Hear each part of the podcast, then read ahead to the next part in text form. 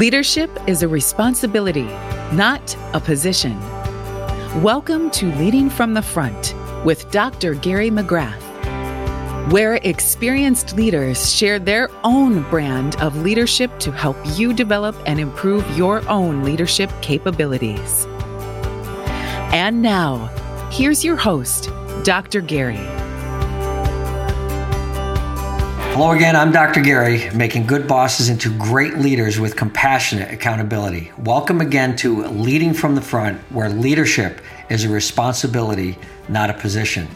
Today's guest has a mechanical engineering degree from MIT. I, I don't have it from MIT, but I also have a mechanical engineering degree, so near and dear to my heart. Served in the United States Navy as an officer. Okay, we're not going to get into the Navy Army thing today, but you know, the service is what's important. And as an MBA in finance and management from NYU Stern. He was a corporate executive, uh, does work with nonprofits, real estate investor, board member, and now an entrepreneur. He's known as the Business Growth Pro and CFO. He empowers business owners to maximize the value of their companies by growing revenue, increasing profitability, and obtaining finance. Uh, that's something we could use in small business. His expertise enables him to take a holistic perspective and provide more optimal solutions for clients. His book, Running Your Small Business Like a Pro, helps people increase the likelihood and magnitude of their success in business. He created the Masterpreneur Playbook, a proven five step business growth plan, and produces power breakfasts events in northern New Jersey. He did this for 10 years, generating over $10 million in economic impact and financing for over a thousand people. He recently founded the online Small Business Pro University to provide entrepreneurs with access to best practices and useful knowledge for running their businesses more professionally. In short, it's all about improving results in small business. So please welcome today Andrew Frazier. How you doing, Andrew? I'm doing great, Dr. Gary. Thanks for having me today. I'm, I'm excited about having you, but let's let's start from the beginning. I always like to start with the beginning. So, talk a little bit about what your past is and how you've gotten to where you are today. Okay, no, that's great. And you know, it's kind of interesting. So sometimes you go back to the beginning and the end. And yeah. you know, I work with small businesses now, and actually, my first business was started in fourth grade. I ah. was a paper boy in Pittsburgh, PA, home of the Steelers, and my brother and I happened upon getting a paper route that we did for five years, and we're able to expand it, and we actually were able to expand it into a snow shoveling business also because we knew everybody, and we got enough business that we could hire our friends to help. Yeah. So uh, your your first your first venture. I was a paper boy too, by the way. I, this is very exciting. What I remember the most about it was collecting. Yeah. that was the hard part, right? Every week, walking door to door on Friday afternoon, asking for your, I think it was like a dollar and a quarter or something like that for the uh, paper for the week. But you went, you went a step further. This is where the entrepreneurial part really comes in. You looked at the relationships that you had in the paper route and turned it into a snow shoveling business. How did you come up with that idea? Well, actually, it was easy because we'd be delivering papers and there would be snow on the ground. People would be like, oh, I need somebody to shovel my snow. And hey, I know you. Could you hook me up? And, you know, just sort of like a lot of business opportunities, your business evolves mm-hmm. over time based on the needs of the market. That's that's awesome. So you went on to college. You got your mechanical engineering degree from uh, a little-known college, uh, Massachusetts Institute of Technology, I believe it is, MIT. I, have heard of that school. And then you went into the Navy. Did you have an ROTC scholarship or did you just uh, join the Navy? How did, how did that all happen? Actually, it was great. I, I won a Navy ROTC scholarship coming out of high school. So they actually covered my tuition, which was great because at that time, MIT was the most expensive school in the country. But not only that, the experience of ROTC doing things. I learned how to sail. I you know learned leadership. The military is a great place to to learn and develop valuable skills. What are some of the things that going back to your military service? And I, I that, man, I've got stories after stories about some of my sergeants that taught me amazing things, like Sergeant McCant that taught me to keep my mouth shut, as I remember what are some of the things that you use today in your work that you learned when you were in the military? Well, you know, one of the big things about being an officer is you come and you're the boss of people right out of school where you may have never had people working for you. And not only that, you got people who have been in the Navy 5, 10, 20 years working for you. So you have to develop a credibility and learn how to work effectively with them. And that's not an easy thing for many people. But once you learn how to do that, you can work with anyone and you can you can lead in any area. So that was extremely valuable being able to do that. And going to, one of the reasons I went to MIT was because I didn't have to take any writing classes. So I had a boss that was great. And, you know, he was really good. You know, we spent a lot of time, he mentored me, and he was a really good writer. And he also was really good and took the time in communications, but also in reviews. And that's one thing I've taken with me is, you know, whenever I have someone working with me or working for me, you know, I take the time to make sure their review is really quality or, you know, when I write recommendations for people, I, you know, take the time because it's it's valuable and it's worth it and it's a great skill. So let's go back for a second when you talked about, you know, come right out of college, you put those ensign bars on, and you're now quote unquote the boss. Okay. But you said an important thing. You said you have to work efficiently and effectively with these people and you have to build credibility. How did you do that? How do you build credibility? Um, one of the key things is you have to demonstrate you understand the job and what they do and that you're willing to learn and listen. People work, you know, people tend to meet you where you are. And if you meet them where they are, it works out a lot better because most people want to do a great job.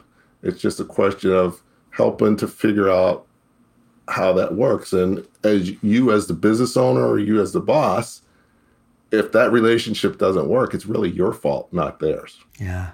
So talk a little bit about the first couple of months you were in the Navy and, and you're trying to build this credibility. Obviously you were, so you talked about listening. Can you think back on a story that just kind of sticks in your mind in your early days that helped you really become hyper aware of the need to do this? Well, one of the key things is in the military, there's a chain of command. Mm. And, you know, understanding how you work through other people and being able to, you know, know who you talk to about what and how to do that and let them be leaders in their own right. You know, the best leader you can be is a leader that lets other people lead. Mm. Yeah. So, who was your first chief? Actually, I was on a small ship. So I had a first class okay. SH ship serviceman, first class, and you know he he was great, but he was tough at first. you know, gave me a hard time, but uh, but eventually. How how did he do that? What did he do to you that it was a hard time? Well, number one, he would you know, do you really want to do that, or ask you. did he did he really want to do that, sir? Sir. you know, yes. right? Sir, you know, but and, it was with a little edge to this, sir. Always, right. really, sir? A, you want to do that? Yeah, a, a, little edge. Also, I was more active than the officer that I replaced because the officer I replaced was ready to leave, so he sort of let people do what they wanted. Mm. So I had to rein them in, uh, rein people in a little bit, and really, you know, we went from being one of the lower rated supply departments in our squadron of 17 ships to the number one rated supply department in our squadron. So to do that, you know, sometimes you got to do some things differently. And you know, I think, you know, I had to have a few run-ins and was able to help the my first class understand that we, we need to work together and how I wanted us to work together and let him understand how we're going to work together and let him lead, but lead in a certain way that we're on the same page. Yeah. So setting the boundaries, expectations, goals, policies, yes. procedures needed to be followed because people get a little lazy with that stuff, and that's why they weren't doing so well, right? Yep. And and also you know what they used to say in the Marines is, um, you know, after a certain age, people only learn based on a significant emotional experience, because that's why they go around yelling at everybody, and and you know sometimes you have to you have to do that when you're working with grown people because otherwise they may not take you seriously. Yeah, yeah. So you got to you got to show that passion for wanting to get the right thing done, right? However yes. you do it. Yeah, because I've I've seen people do it by yelling. I've also seen people doing it with a quiet but stern communication style, and people know that you're not kidding around. Mm-hmm. Right. So let's let's move forward now. You you spent four or five years in the Navy. Yes. And then what? Where did you go? I actually went to work for a private company that a lot of junior officers go to work for, called McMaster-Carr Supply Company, mm-hmm. and great company. They're you know one of the top companies in their field, and just really learned a lot about operations processes. I was a manager in the warehouse where my department shipped 8,000 orders a day. Mm-hmm. And we were the biggest customer of UPS worldwide at that time. And so, with that number, you had to have policies and procedures and approaches and, and consistent behavior from people. Otherwise, you're going to mess that up, right?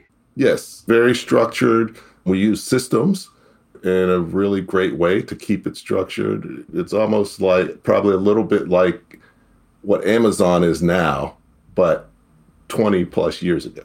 Yeah.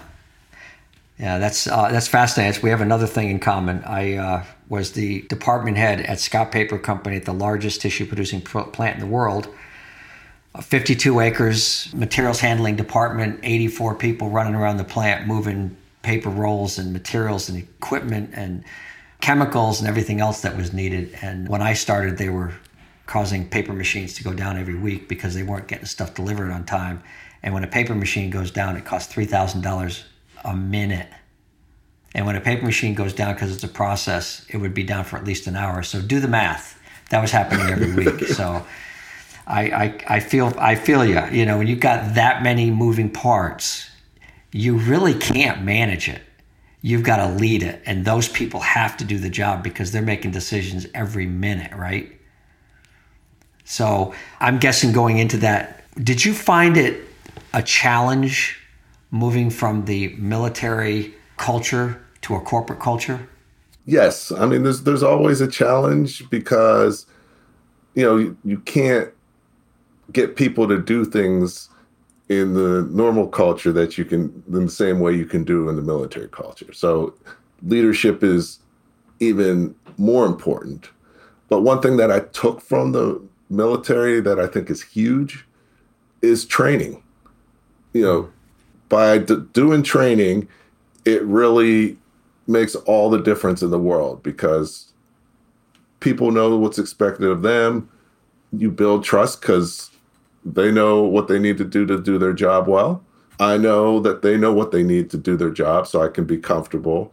And it makes them better and be able to build a career and mm-hmm. success because people want to learn, they want to move forward, they want to develop. But many times they don't have the opportunities because the leadership's really not doing them justice in that area. So let's go back to that. You, you take over this department, you, you change cultures from the military to corporate. How did you go about making that shift for you and then developing the relationships with the people that, again, it was completely new to you? You didn't know these people. Well, one of the things I would do, I always like to build relationships because everything's about relationships. You know, there's a book where they talked about you should never you should eat lunch with someone different every day. Never eat alone. That's right. Yep. So I would do that. I would come early. I would stay late. Uh, I would spend time with my team members because the most valuable thing is you know build relationships with your team because they're the ones that are going to support you and make you look good and be successful. So what I'm hearing is in building those relationships, you spend a lot of time with them. You'd go out on the floor, you'd walk around, have the conversations. You know, in the old days, they called it MBWA. Yeah. You remember that? Management by wandering around or walking around, Walk however around. you want to.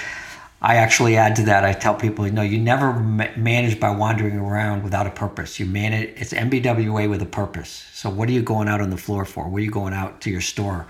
What's the purpose? And if you have a purpose, you can engage people in that and as leaders help them. So, all right. So then, then what? Let's try to bring us up to present day. What Okay. you got? You went through some uh, other positions, right? I did that for a few years and actually left to go to business school because I wanted to really move towards business and hadn't really been formally educated in business. So I went to NYU, which was a great experience and focused on finance and also general management. You know, that really gave me the background to move into the investments arena. Now, you didn't by any chance use your GI Bill, did you? No, I did not. Oh, I, That's I don't think I had one. Sure, you did. Yeah, you did. Uh, Okay. but it only lasts for 10 years. You got to use it within 10 years of uh, getting out of the military.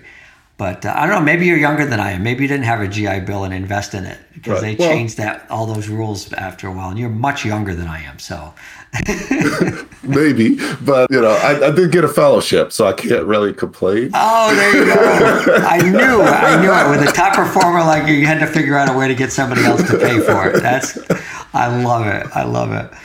So you, you got your MBA, and then and then what? I left. I had an opportunity to go work for the New York Life Insurance Company, which hmm. you know, Fortune 100 company. that had over 80 billion dollars in assets under management, and really wanted to learn about investments and finance. And that was a great place because they had all the money and they invested in everything. Hmm. So, you know, I had an opportunity to go there. I worked in mergers and acquisitions. I worked in financial management. I worked for the chief investment officer. And while I was there, I also got my CFA, which is, you know, like a CPA, but for investment managers, and a very challenging designation to get. And you're now leveraging that with your business now. As I said in the introduction, you're known as the Business Growth Pro and CFO. So, how did you take all that experience and what you're doing with clients now to help them manage and lead their businesses better? Well, I think that you're the sum of your experiences. So I bring everything from being a paper boy to what I did yesterday to, to bear for my clients. But I think having the financial knowledge and expertise is key because many people don't have that and they, they can't help business owners fully the way they need to be helped.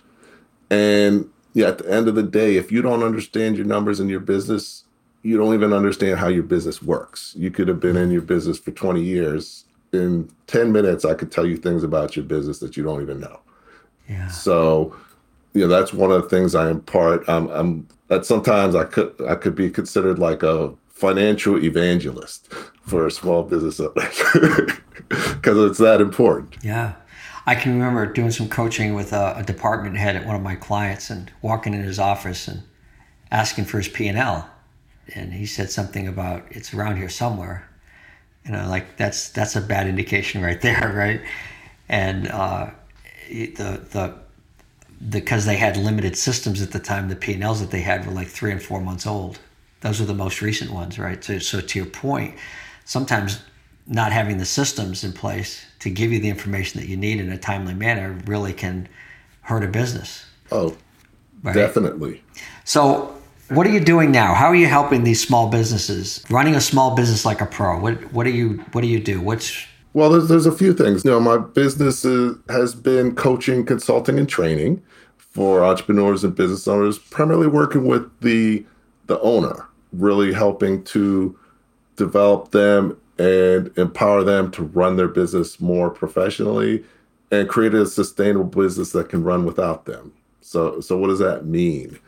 You know, it means that you have to continually evolve and grow as a business owner or your business is going to get stuck because it's never going to go further than you're prepared to take it.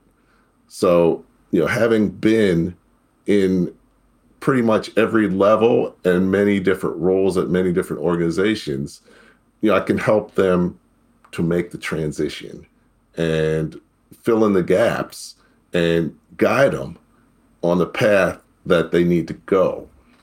And actually, that led to me creating the Small Business Pro methodology and recently evolved into the Masterpreneur Playbook, which is like the five steps that you need to go through to create that sustainable business over time. Can you tell me those? Yeah, tell me those five steps because I got some questions about this because I'm I get the sense that as you know having an engineering degree and a lot of us engineers do get into this and then having a financial degree that your approach to this is to work with them on their finances but eventually you've got to get into if you're going to help them create a sustainable business that they can run without them you've got to get into leadership. Actually it's all leadership. Everything in okay. small businesses and leadership finances is just a tool. Okay. Um, but it's a tool you have to have in your tool belt and most of them don't have it mm-hmm. or don't have it sufficiently but everything i do is about leadership you know, from, you know, step one, you're starting out, you got to work on the concept of your business. Step two, once you have a concept and you get started, you start working in your business. So you're like an employee or a supervisor and you're working on the day to day, maybe week to week if you're a supervisor. But you have to evolve beyond that because if not, your business will never grow beyond a certain point. And most businesses, that's where they get stuck less than 5% of businesses make it from working in their business to being able to work on their business, step three, successfully. Yeah. And why is that? Number one, because you have to use numbers and understand your finances, because in step three, you're at the manager level. And what managers do is they continually improve the business. So it's not, it's a longer term focus, and you can't improve anything if you don't measure it. And a lot of business owners never get to that. Oh, that's where the engineering comes in. I'm telling you, this is, I love this because this is just what I talk about. Is like, if you can't define and measure the process, then you can't improve the process, right? Because you, you, don't know how you're improving it. You're just slapping stuff up on the wall. So I love this. This is great. So I'm sorry, I had to jump in there. Go okay. ahead. Yeah. I mean, basically, if you, if you don't measure stuff, you're, you're really just winging it. So once you've been able to do that, then you can optimize your business. You can create capacity. You create your policies and procedures and processes and systems. And once you do that, then you become scalable. So the next step is you're going from manager to being a leader of managers and where you're working on the future of your business. So you're spending most of your time planning, you know, developing your budgets, developing your strategic plan, developing your marketing plans. You know, at that level, your business should run pretty much without you, and you're spending mostly all your time putting in together your growth plan and putting together the organization, the team, the capital, everything you need to do that. So, and then step five is working on scaling your business. And really, that's where you really become the CEO, where you're internal, external focused, and you're focused on growing quickly. But you have to complete each step to be able to move on to the next step. So, really, this lays out the playbook. If you want to create a sustainable business that can run without you, this is how you do it. And you can't skip any of those steps.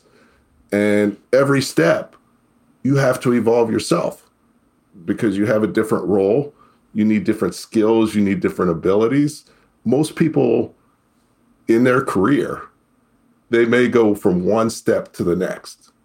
Many people never ever make it above being an employee to being a supervisor. Or if they make supervisor, they never become a manager. Most managers never become an executive, and most executives never come, become a CEO. But as a small business owner, to make it, you have to make all those transitions. And it's not easy. And, you know, what I do is I coach people through it. And, you know, one of the biggest things is helping, you know, it, it's big on self awareness, it's big on leadership. And first, you have to lead yourself and own it. So that's really what I do is I help people be able to make those transitions it's just the finance is key because you can't move forward if you can't measure what's going on. And it's about making good decisions.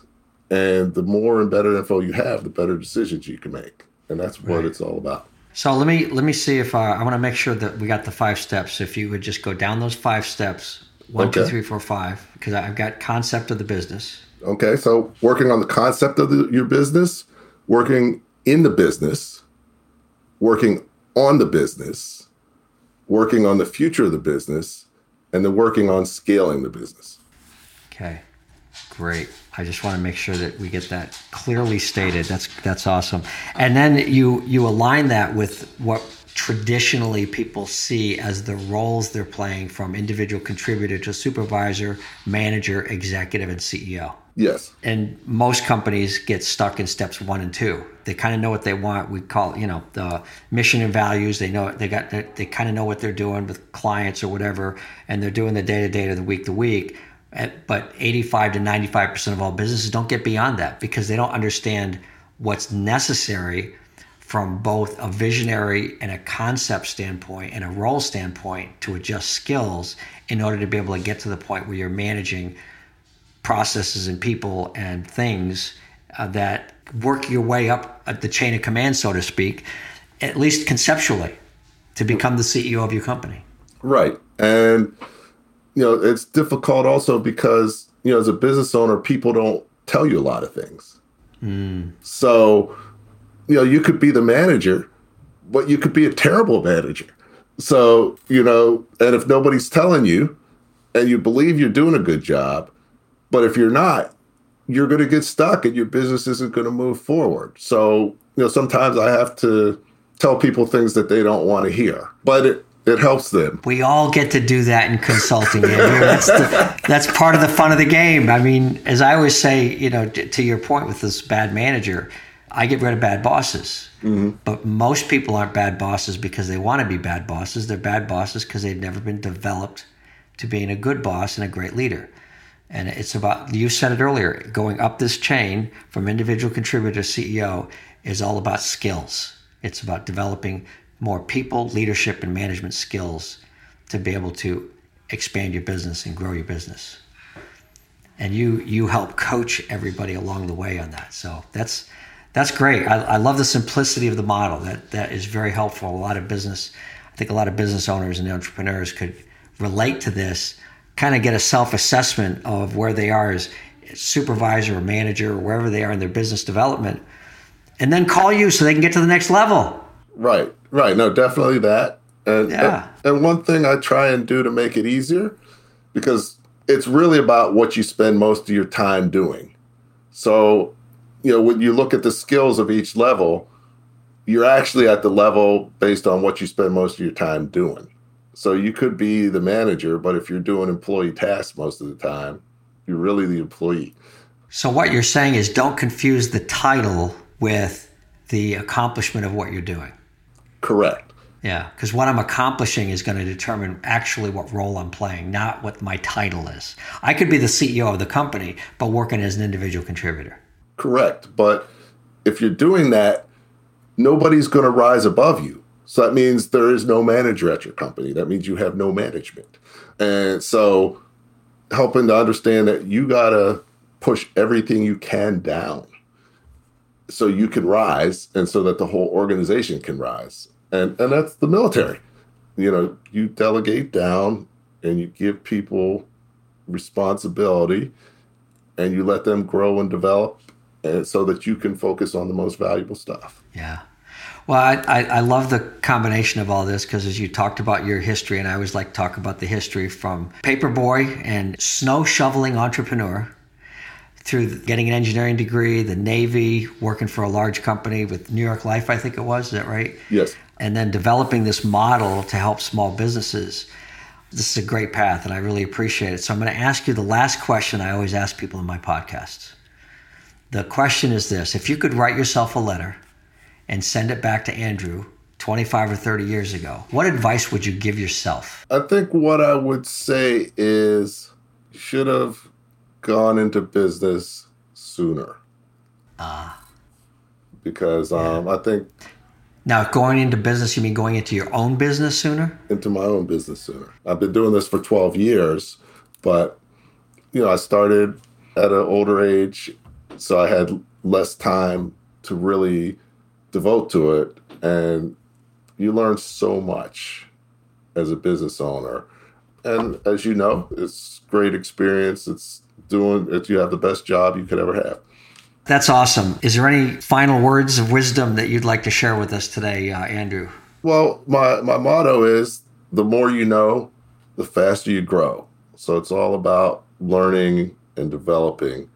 That's what's going to make you a better leader and more successful, not just in business, but in life. That's great. The more you know, the more you grow. I like it. I like it. Well, Andrew, thanks so much for being our guest today. I really appreciate the wisdom, the ideas, the experience. Thanks for your service. I do have a, a, special warm place in my heart for all those Navy guys out there. And the reason I do is because my four brothers, my father, and my son all served in the Navy. I was the only Army guy, and we have a total of 108 years of military service. So whenever I have a fellow military person on, I really appreciate the service, and it's near and dear to my heart that we get to protect and defend the Constitution of the United States. So thanks, Andrew. Great. Thank you, too. And thanks for your service. And thanks for having me. This has been great. Thank you. I'm Dr. Gary, making good bosses into great leaders with compassionate accountability. Thanks again for joining us on Leading from the Front, where leadership is a responsibility, not a position. Take care and be well. Thanks for being with us on Leading from the Front with Dr. Gary McGrath. Remember to subscribe to this podcast on Apple or wherever you get your podcasts. For more information about the work Dr. Gary is doing, visit statarius.com. S T A T A R I U S.com. Music for Leading from the Front is provided by Peter Katz. For more of his music, visit peterkatz.com. This podcast is a part of the C Suite Radio Network. For more top business podcasts, visit c-suiteradio.com.